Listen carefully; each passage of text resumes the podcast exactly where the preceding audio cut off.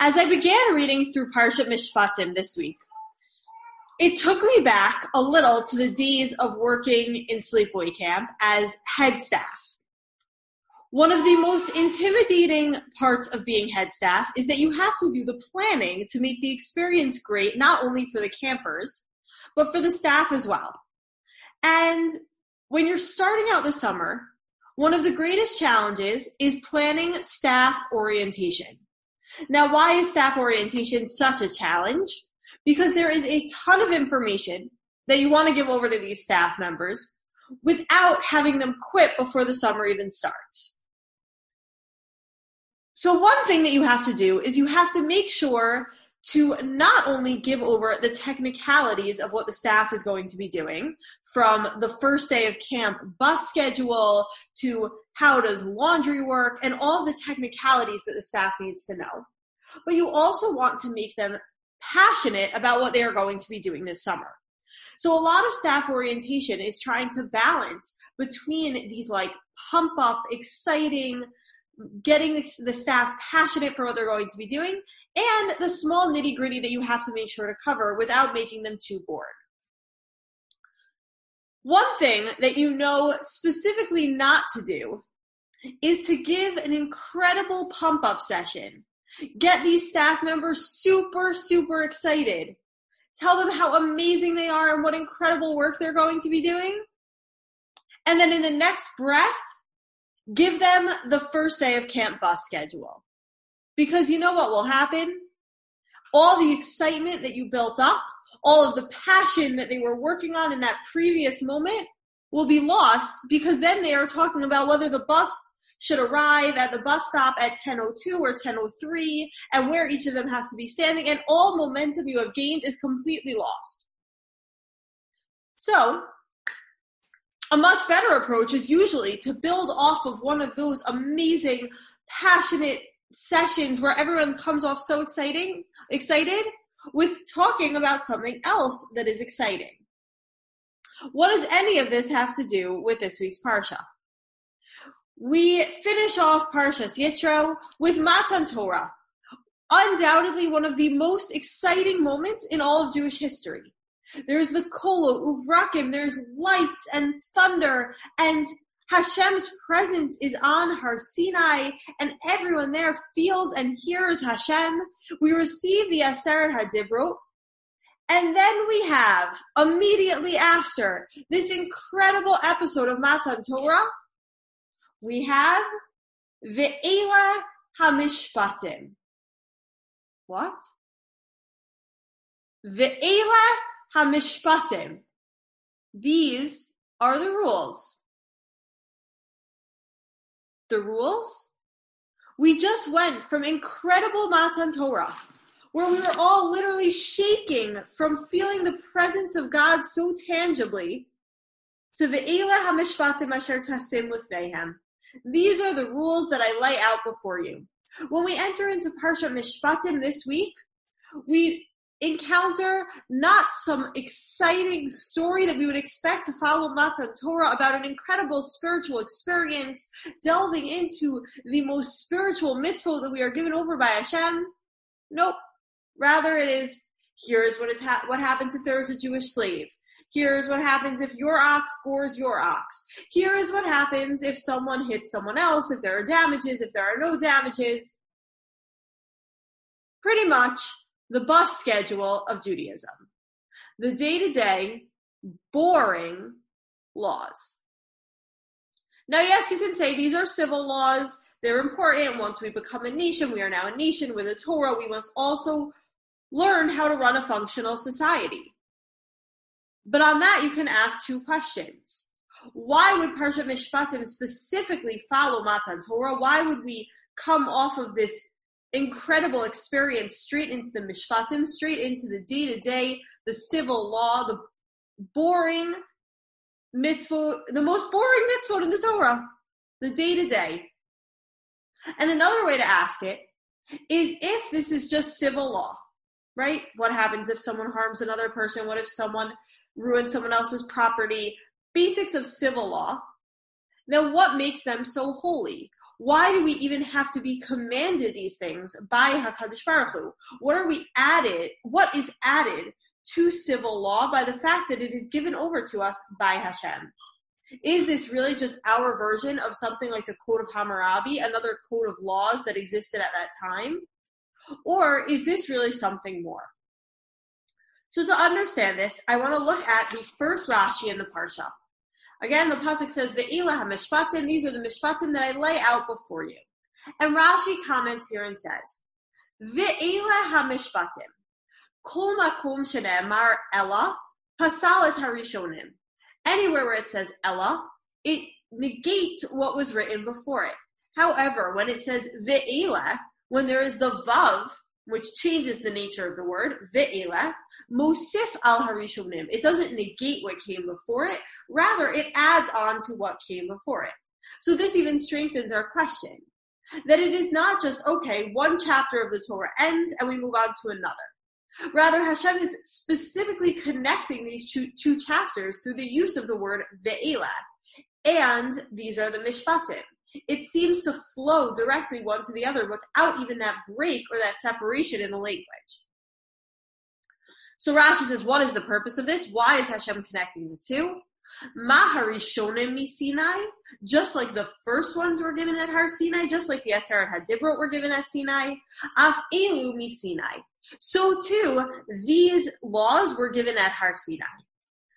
The Lama Nismacha Parsha Dinim, the Parsha Mizbeach, why is the parsha of the dinim of the laws written in connection to the parsha of the mizbeach? We hear about the mizbeach at the very end of the last parsha. Lomar shetasim sanhedrin itzal habikdash. That Rashi quotes the um, the Mechilta that says the Sanhedrin must always be located next to the Mikdash. So Rashi's making two points. Why this connection here? So that we should understand just as Aseret HaDibrot were given at Har Sinai, so too these laws were given at Har Sinai. Lest we should doubt that this is just a code of laws that has no spiritual significance. No, we must recognize that this too was divinely given over to us at Har Sinai, and therefore there is a significance to these mitzvot as well. This is not simply our code of laws. And the second point of Rashi, which we are going to try to explain further, is why are these two partial written in connection to each other? Shetasim Sanhedrin Itzel Hamikdash. That the Sanhedrin must always be placed next to the Mikdash. The Gur Aryeh, a super commentary on Rashi, comments here and says, Nimtza, he's asking why is it so important that the Sanhedrin should be located next to the Mizbeach? Nimtza ki ha-Mizbeach v'hadin hi mikashrim ve'osim shalom ba'olam. He says there is a similarity between the Mizbeach and Din. What is the similarity between the two? He mikashrim ve'osim shalom ba'olam. Both of them are connectors that create peace in this world. Ki tzarich shalom bin Yisrael shabashamayim. Because what we need is to have peace between us and our Father in heaven. But we also need peace between us and our neighbor. And we see that both of these things are connected.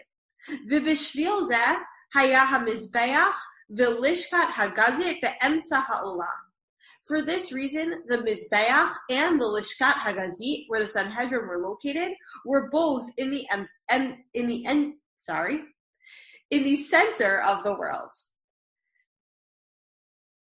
Um, Zelishkat um, Hagazit, Kimosha Hatavor Be'emtza Guf Ha'adam, Kaf Hagazit Be'emtza Ha'olam. The Lishkat Hagazit is like the center of the human body. It connects everything together. Ki Ha'emtza Mekasher Kol Ha'chalakim Lefi Be'emtza. Because the center connects everything because it is at the center. We find that the Mizbeach and the Lishkan hagazit connect everything because they are at the center. What is the Gur Aryeh telling us? What does Rashi really mean that the Sanhedrin and the Mikdash must always be located one to another? He's telling us that they serve the same purpose. They are both connectors. What are they connecting? And this is the point that we are going to specifically focus on. You could say that the Mizbeach connects us to Avinu Shabashamayim, and the Sanhedrin connects us one to another. However, the Gur Aryeh is not making this point. What he is saying is that both of them accomplish both goals. That the Mizbeach and the Lishkat Hagazi both connect us to Avinu Shabashamayim and one to another. What does that mean? That there is no separation between what separate connects us to God and what connects us to one another, because both are vital for our connection to the other. That in order to properly be connected to our fellow man, we must have a solid connection with Hakadosh Baruch Hu. And in order to solidly connect with Hashem, we must have a sound relationship with our neighbor. That the lesson that we learn from here is the importance of civil law in creating a situation in which we can connect to HaKadosh Baruch Hu. And that is why Mishpatim had to be written immediately after the Esarat HaDibro. That what Hashem is saying to us is Af Elu Sinai Gam Gam Elu Sinai. That just like the Sarat HaDibro, which so clearly will connect you to me, were given over to, at Har Sinai, so too these mishpatim that are going to help you to create din and shalom and emet. They are going to help you to create a just society. That as well is going to help you to connect to me. These are mitzvot that I have given you as well, just as much as Anochi Hashem Elokecha Something that is so obvious in its spiritual in its spiritual nature and how it connects us to Hashem so too these mitzvot connect us to Hashem. This idea is emphasized by a debate that arises in Parak Aleph of, of Pirkei Avot. Parak Aleph in Pirkei Avot, it, says, Shimon HaTzadik Haya Mishayrei Knesset Hagadolah. So we're quoting Shimon HaTzadik. Who Haya Umer? Al Shlosha Devarim Ha'olam Umir, a very famous Mishnah.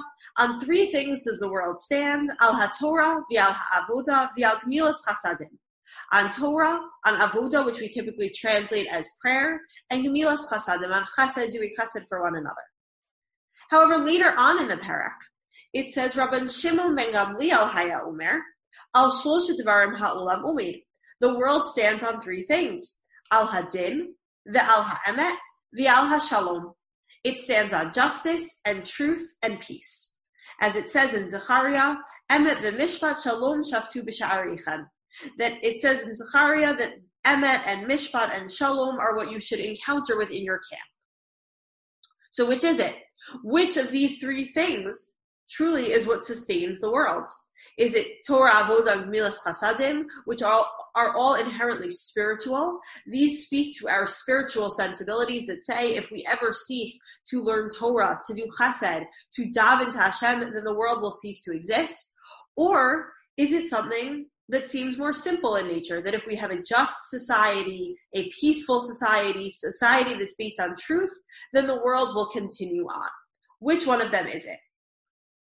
And the Torah quotes Rabbeinu Yonah in order to, dis- to explain the difference between these two.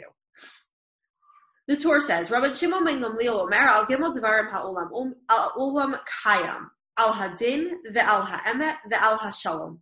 Rabbi Shimon ben Gamliel says we should really read the second of these two Mishnayot as al Ha'olam Kayam. That these are the things that sustain the world. Um, Pirish Rabbeinu Yonah we shouldn't understand it that it is because of these three things the world was created. That is the original list we read. Those are the three reasons why the world was created. ואינם אלו שזוכר כאן, אלא מתחילה אמר שבשביל גימל דברים נברא העולם, ואילו הן התורה והעבודה וגמילת חסדים. He says the first list we should understand that these are the three reasons for which the world was created. Torah, Avoda, and Gemilas Chasadim. These are the main goals in the world. These are the purpose of the world, is Torah, Avoda, and Gemilas Chasadim.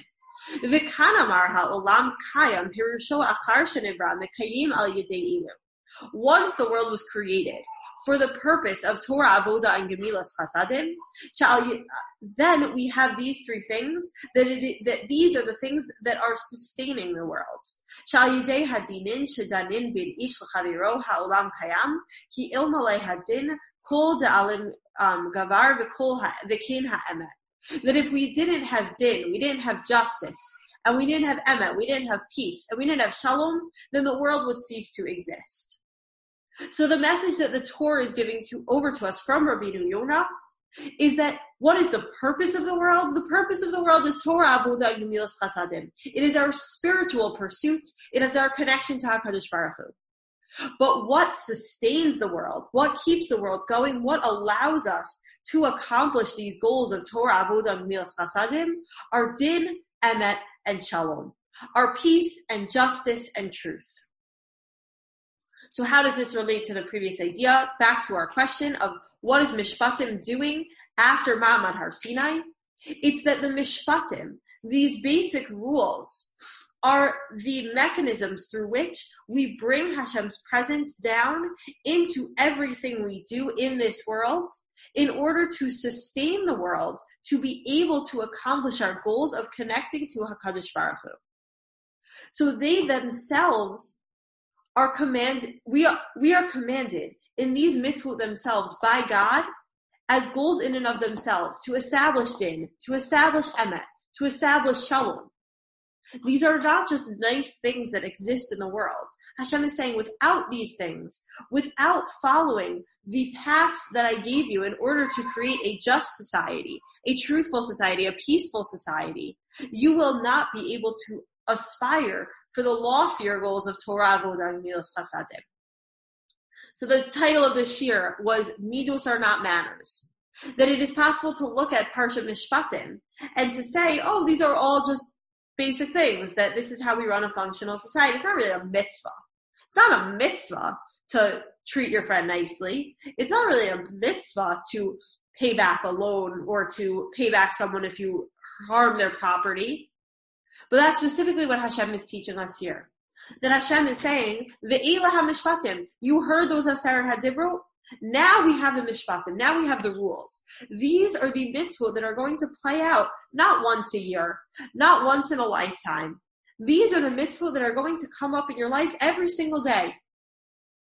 These are the mitzvot that are going to help you to create a society in which you can keep what we consider to be the holier mitzvot. Sorry, hold on one second.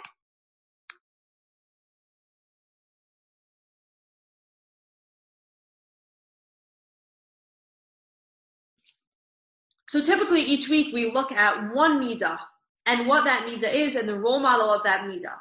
But I believe that Parsha Mishpatim is the kind of meta parsha of all the midah. That this is the parsha in which Hashem gives over to us.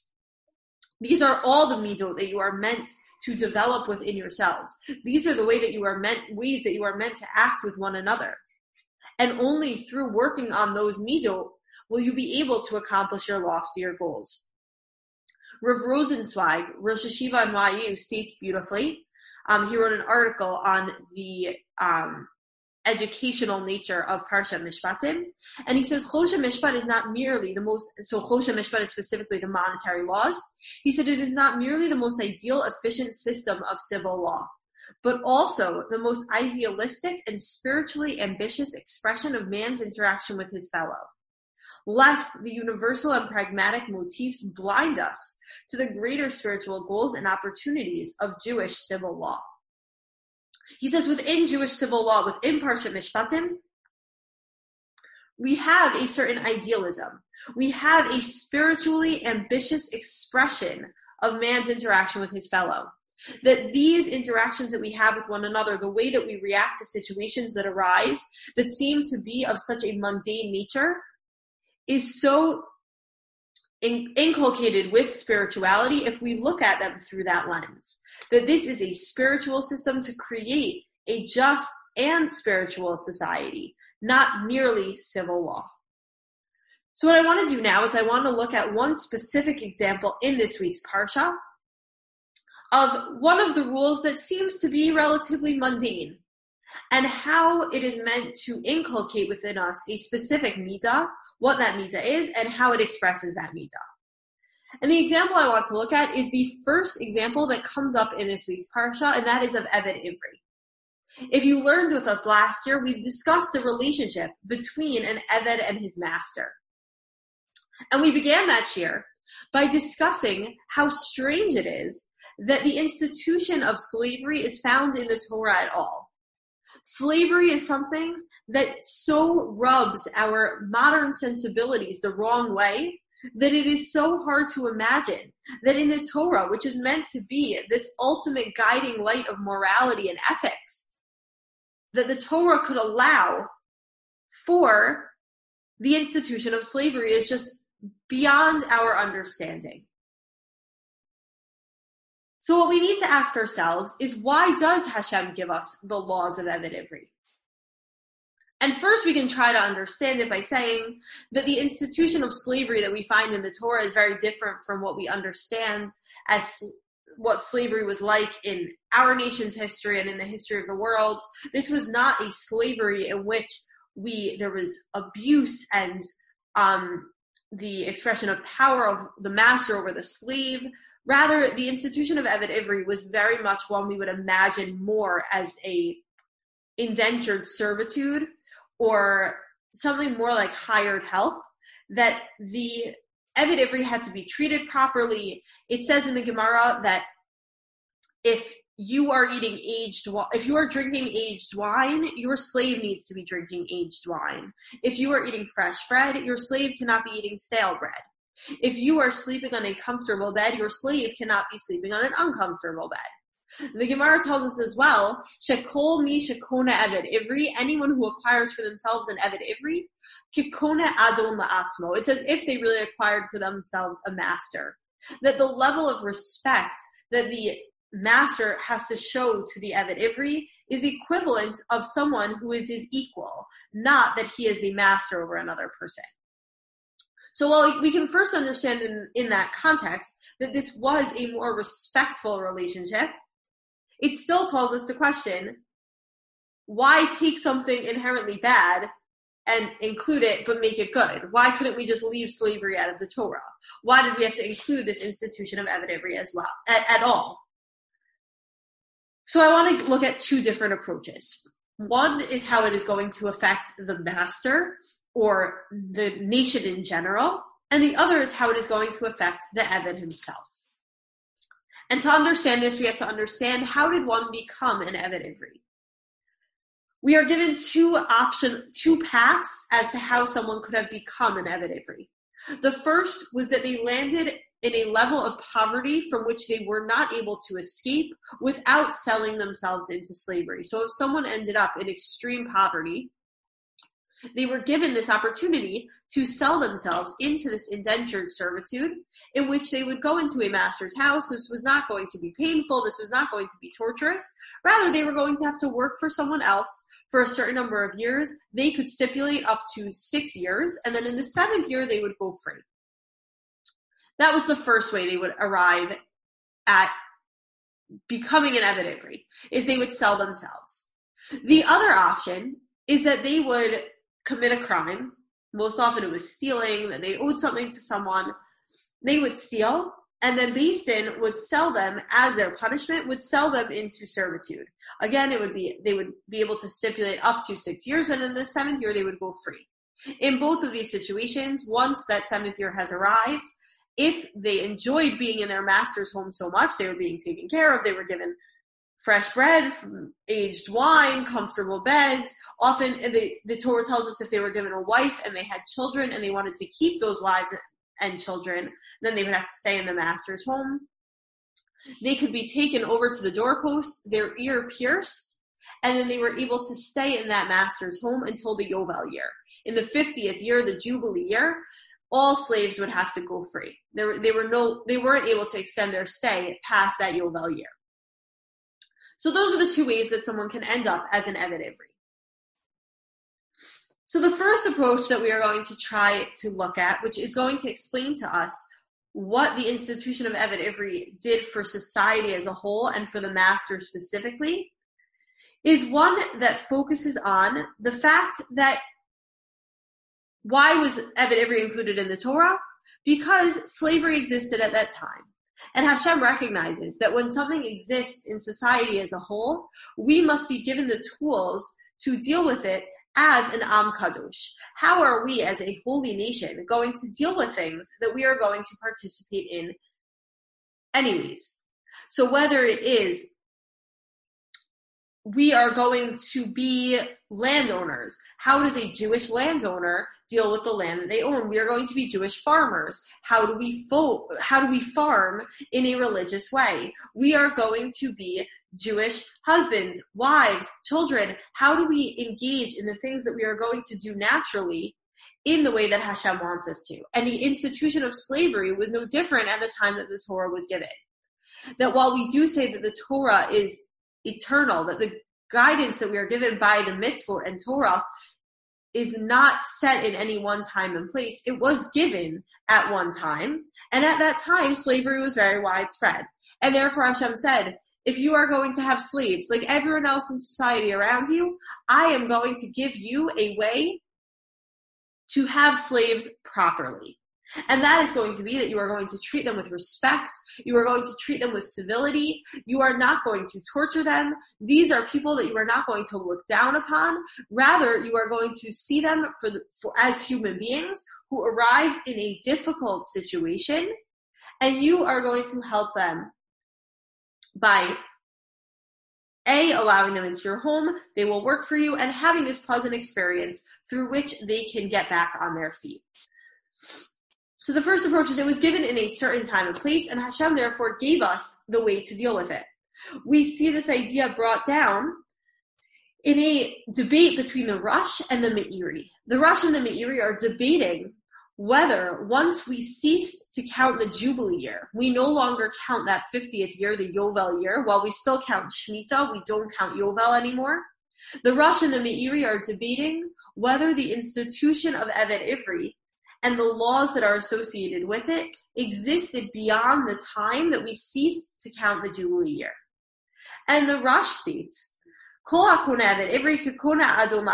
quotes the Gemara that anyone who acquires for himself an Evan Ivri, it's as if he acquired for himself a master.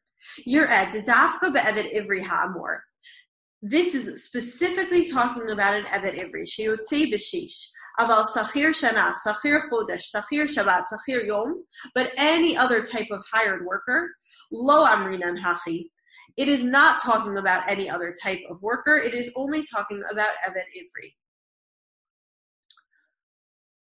So the Rosh's opinion is that all of the rules that apply to an Eved Ivri, how we have to treat them with such respect and kindness, only apply to an Eved Ivri specifically. We don't therefore extrapolate and apply them to other types of workers. We have guidelines for how to treat other types of workers, and those come up in the Gemara and other places throughout our literature. And it is not these rules of Eved Ivri that apply in those situations. However, the Meiri states today, even though the law of an indentured servant does not pertain once the jubilee ceased, the traits of piety and civility do not cease. So the Meiri believed that while the technical institution did not continue on beyond the point where we ceased to count the Yovel year, the ideology that Hashem gave over to us through the institution of Eved Ivri did carry on beyond this time that the technical institution of Eved Ivri no longer existed. That the institution of Eved Ivri was meant to teach the master and was meant to teach society as a whole how to teach, how to treat the lowest common denominator in society. That these were people who had landed in such a disadvantaged position. They were either in such a level of poverty that the only way out was for them to sell themselves, or they had um, committed a crime and again, if one steals or one harms another person and takes something away from them, which would be a situation in which they would be sold into becoming an Eved Ivri, they are also probably coming from a place of desperation. That they are stealing because they are so downtrodden, they are so low in society. And therefore, the Meiri is saying Hashem not only taught us how to literally have an Eved Ivri, Rather, Hashem was teaching us how to treat the lowest people in society, those that are in a disadvantaged position in society. And he says, although we no longer have the institution of Eved Ivri, these lessons of piety and civility definitely did not stop with Eved Ivri. They give us a general attitude of how we should behave in relation to other people. The Sefer HaChinuch continues on with this and says, what is the mitzvah that the Sefer HaChinuch is talking about here? In Sefer Devarim, it tells us that when you set free the Eved Ivri, you should send him off with gifts, as it says in the pasuk, Ha'anik ta'anik lo mitzuncha migarnecha mikidecha asher biracha Hashem titin lo. From everything that Hashem has given to you, you should give over to the Eved Ivri. לתת ממה שיש לו לעבד עברי בזמן שיצאת מתחת ידינו לחירות ולא נשלחנו בידיים ריקניות. You should not send him out empty-handed. Why is that? משרשי המצווה. למען נקנה בנפשנו מידות מעלות יקרות וחמודות.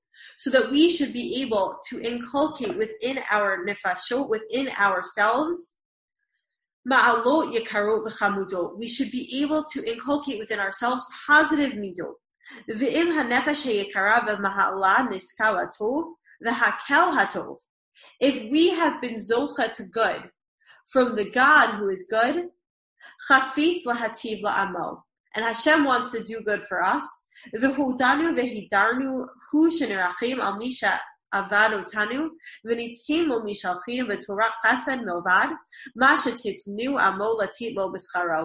We should recognize that Hashem, who is good, gave over to his nation who is good. So therefore we have, we should want to give this over to someone else. V'davar misechel who, this is something that is very sichli, it is very intuitive.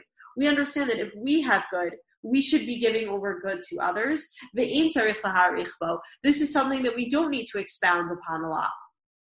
These midot, this idea that what we find in Sefer Mish, in Parshat Mishpatim are things that may be intuitive to us, but Hashem is commanding us to do them in order for us to recognize that although we may naturally think that we should give to others, Hashem wants to emphasize to us how just how important it is to develop these midot. That they may be intuitive, we may naturally think to give or to do for others or to respect others. But Hashem is saying it is not just a natural instinct, rather, it is a mitzvah to do these things. You must develop these things within yourself and act in these ways towards others. So this is the first approach that Hashem gives us this institution of Eved Ivri in order that we should be able to um, to participate in what we are going to participate in either way, but in the proper way. And through this, Hashem gives over to us these midot of how to treat another person, how to respect another person, how to see the inherent value, even if so, in someone who is so downtrodden in society. The second approach is based on a piece from Rav Kook in Ein Ra'aya, and it is very similar, but focuses more on how the institution of Eved Ivri affects the Eved himself. Rav Kook says as well, this person who has become an Eved Ivri, he arrived in this situ- situation because of how downtrodden he was. Whether he had to sell himself, whether he was sold into this institution by Beis Din, he is not in a good place. And Rav Kook specifically focuses on the second option, which is that he committed a crime and landed in this situation there is this idea that we people like to analyze and, and calculate the rate of recidivism, which is after someone does a crime, they go to jail, they are released from jail. The recidivism rate is how many of those people end up back in jail a second time. Why is this? And in our society today, the recidivism rate is quite high. Why is that? Because if you take someone who has done something wrong most likely because they are in a bad situation. You then put them in jail with other people who committed crimes and are in bad situations. They often do not come out rehabilitated individuals who are ready to go out and better society. They often come out as people who have become even more hardened, even more cynical, even more downtrodden through what they experienced in jail and through the situation of, and those that they were surrounded by. Where Rav Kook says, Hashem was giving over to us a very modern approach to how we should treat criminals. He says we take criminals and we make sure that there is a compensatory element, that those who are owed something are paid back immediately. That the Ivri, as soon as he is sold into slavery, the money is available to pay back whoever he stole from. There is a punitive element. The punishment that he receives directly correlates to the sin that he committed which we know as anyone who has studied any aspects of child development or education, you are meant to give punishments that most directly correspond to the action that was done because that is when it has the most effect. So Hashem says, you took something from someone else, your freedom is going to be taken away from you. So there is this punitive aspect to the punishment that is being given. However, most importantly, and Rav Kook says, there is the rehabilitative element. That as opposed to sending this person who did something wrong into a jail to be with other people who did things wrong, you are going to send them into a normal, functional household. You are going to give them the opportunity to be around people who can lead a better path for them, who can show them what it's like to function properly, to re- to interact properly with those around them, the pasuk goes specifically into a situation where the master gives this Eved a wife. The Eved is then able to have children. And all this time they are able to be guided by the master through this process. They are able to be shown how to function, what a normal functional family situation looks like. And through this, when they come out of this institution of Eved Ivri, of being in his servitude, they come out a rehabilitated person. Not only were they punished, not only was the person who was owed paid back, but they went through a process that was reparative, that they come out better than they went into the situation. And, and when we look at it through this lens of Rav Kook, we say not only was Hashem inculcating in all of society this idea of how to treat another person, how to respect someone, even someone that you may have power over, how to respect them as a human being and not simply see them as a slave. But Rav Kook is saying it is all Hashem is also helping us to see the humanity and the basic goodness in even the lowest people in society. That Hashem is saying, these are the most downtrodden, these are those that you really may look down upon. It is helping them to come back and to grow in society as well. So Hashem, through this institution of Eved Ivri, is giving to every part of the equation, every person involved, a way to learn in the situation how to better themselves, how to see others, and how to interact properly with others. And this is just one of the examples throughout the Parsha in which Hashem is giving over to us these midot through the mitzvot that He commands us. So while this year was different from the other weeks in which we found one role model with one midah and we were able to learn from that one midah, in this week's parsha we are able to see the root of all midot is that Hashem gave over to us after Matan Torah. Hashem said, Matan Torah was amazing. It was incredible. It was inspirational. But ve'ile hamishpatim.